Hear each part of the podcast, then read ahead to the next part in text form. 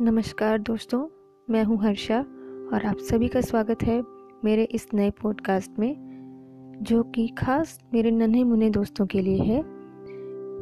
इस पॉडकास्ट में मैं आपको कुछ कहानियाँ सुनाऊँगी और इस सीरीज़ में हर पॉडकास्ट में मैं आपको कहानी सुनाऊँगी, जिससे आपको कुछ सीखने को मिलेगा।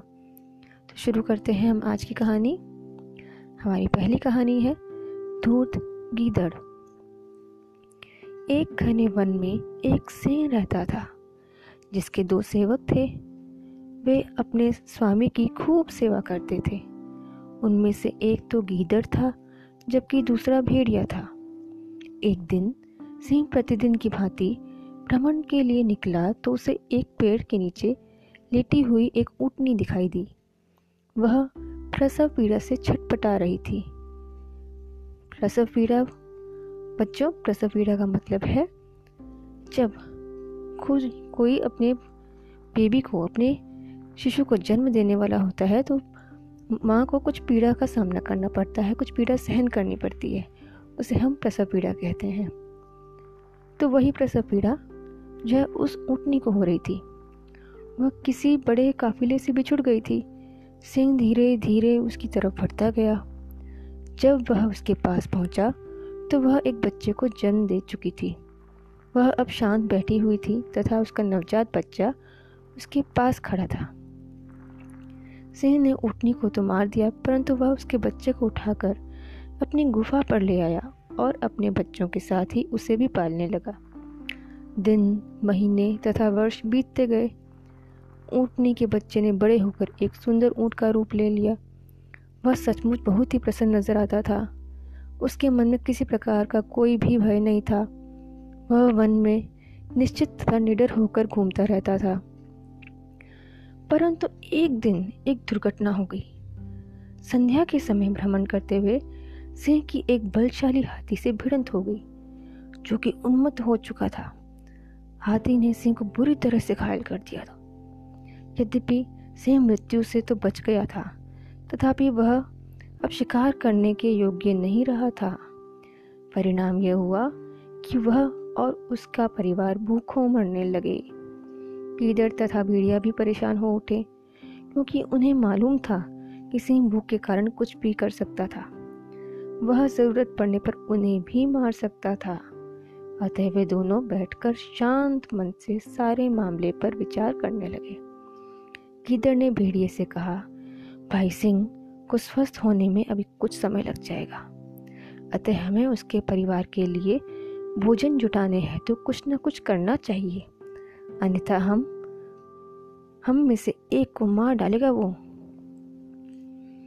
जहाँ तक उनका संबंध है, सिंह उसे कभी भी नहीं मारेगा, क्योंकि उसने उसका अपने बेटे की तरह पालन पोषण किया है।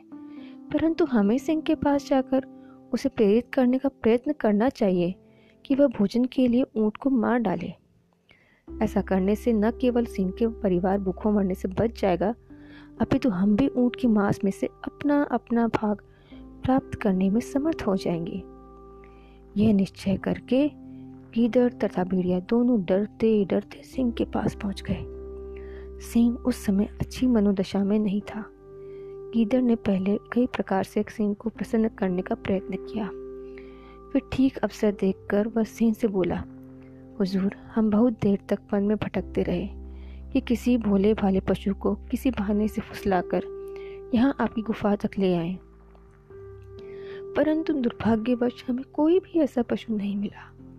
अतः मेरा नम्र सुझाव है कि आप ऊँट को मार डालें तथा हमें और अपने परिवार को भूखों मरने से बचा लें। गीदड़ की बात सुनकर सिंह गुस्से से लाल पीला हो गया। तथा गरज कर बोला, कम वक्त? क्या तुम्हें इस बात का पता नहीं है कि मैंने ऊँट को कितने प्यार से पाला है? फिर भला मैं अपने स्वार्थ को पूरा करने के लिए उसे कैसे मार सकता हूँ? कीदर तथा बेड़िया के पास सिंह के तर्क का जवाब देने के लिए शब्द नहीं थे। अतः वह सिंह की गुफा से दुम दबाकर खिसक गए। परंतु कुछ दूर जाने के पश्चात भेड़िया ने गीदड़ से प्रश्न किया अब हमें क्या करना चाहिए, मित्र? हमें अब ऊँट को ही प्रेरित करना चाहिए कि वह सिंह के उपकार का ऋण चुकाने के लिए अपने आप को भोजन के रूप में सिंह के आगे पेश कर दे। गीदड़ ने उत्तर दिया। अतः गीदड़ तथा भेड़िए ने ऊँट के पास जाकर उसे इस बात के लिए प्रेरित किया कि वह स्वामी भक्ति दिखाने के लिए सिंह का भोजन बन जाए। भोला भाला ऊँट इस बात के लिए तैयार हो गया तथा उनके कहे अनुसार सिंह के पास जा पहुँचा। उसने अपने आप को सिंह का भोजन कर, बनने के लिए पेश कर दिया। सिंह उसे मारने को तैयार नहीं था, परंतु ऊँट ने अनेक तर्क देकर अनुरोध किया। अतः परिस्थिति से विवश होकर सिंह ने भारी मन से ऊँट को मार डाला। अब धूल कीदर के पास जाकर बोला, हुजूर, मेरी आपसे एक विनम्र प्रार्थना है। शीघ्र कहो कि तुम क्या करना चाहते हो। हम तुम्हारी बात सुनने के लिए तैयार हैं। सिंह अधीर होकर कहा, क्योंकि उसे बहुत भूख लगी हुई थी। क्षमा करें हुजूर, इस ऊँट को मारकर आपने बहुत बड़ा पाप किया है, क्योंकि इसे आपने अपने पुत्र की तरह पाला था। मेरा सुझाव है कि आप नदी में स्नान करके ईश्वर से प्रार्थना करें कि वह आपको इस पाप के लिए क्षमा कर दे। मक्कार गीदड़ बोला। भेड़िए ने गीदड़ के सुझाव का समर्थन किया तथा बोला हाँ हुजूर, आप निश्चित होकर नदी पर जाएँ तथा स्नान कर लें। हम दोनों यहाँ मृत ऊँट के शरीर की रखवाली करेंगे। आपकी अनुपस्थिति में हम किसी को इसके निकट नहीं आने देंगे।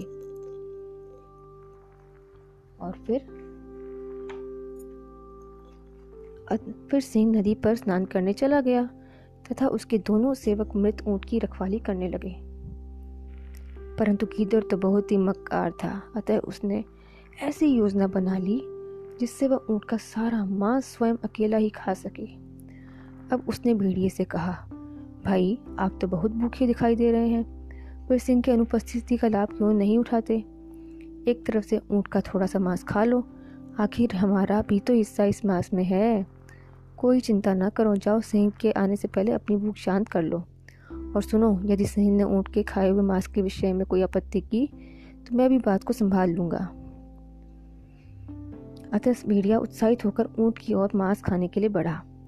परंतु मुश्किल से उसने एक ग्रास ही खाया था कि गीदड़ अचानक चिल्ला उठा। आ जाओ सिंह नहाकर वापस आ रहा है।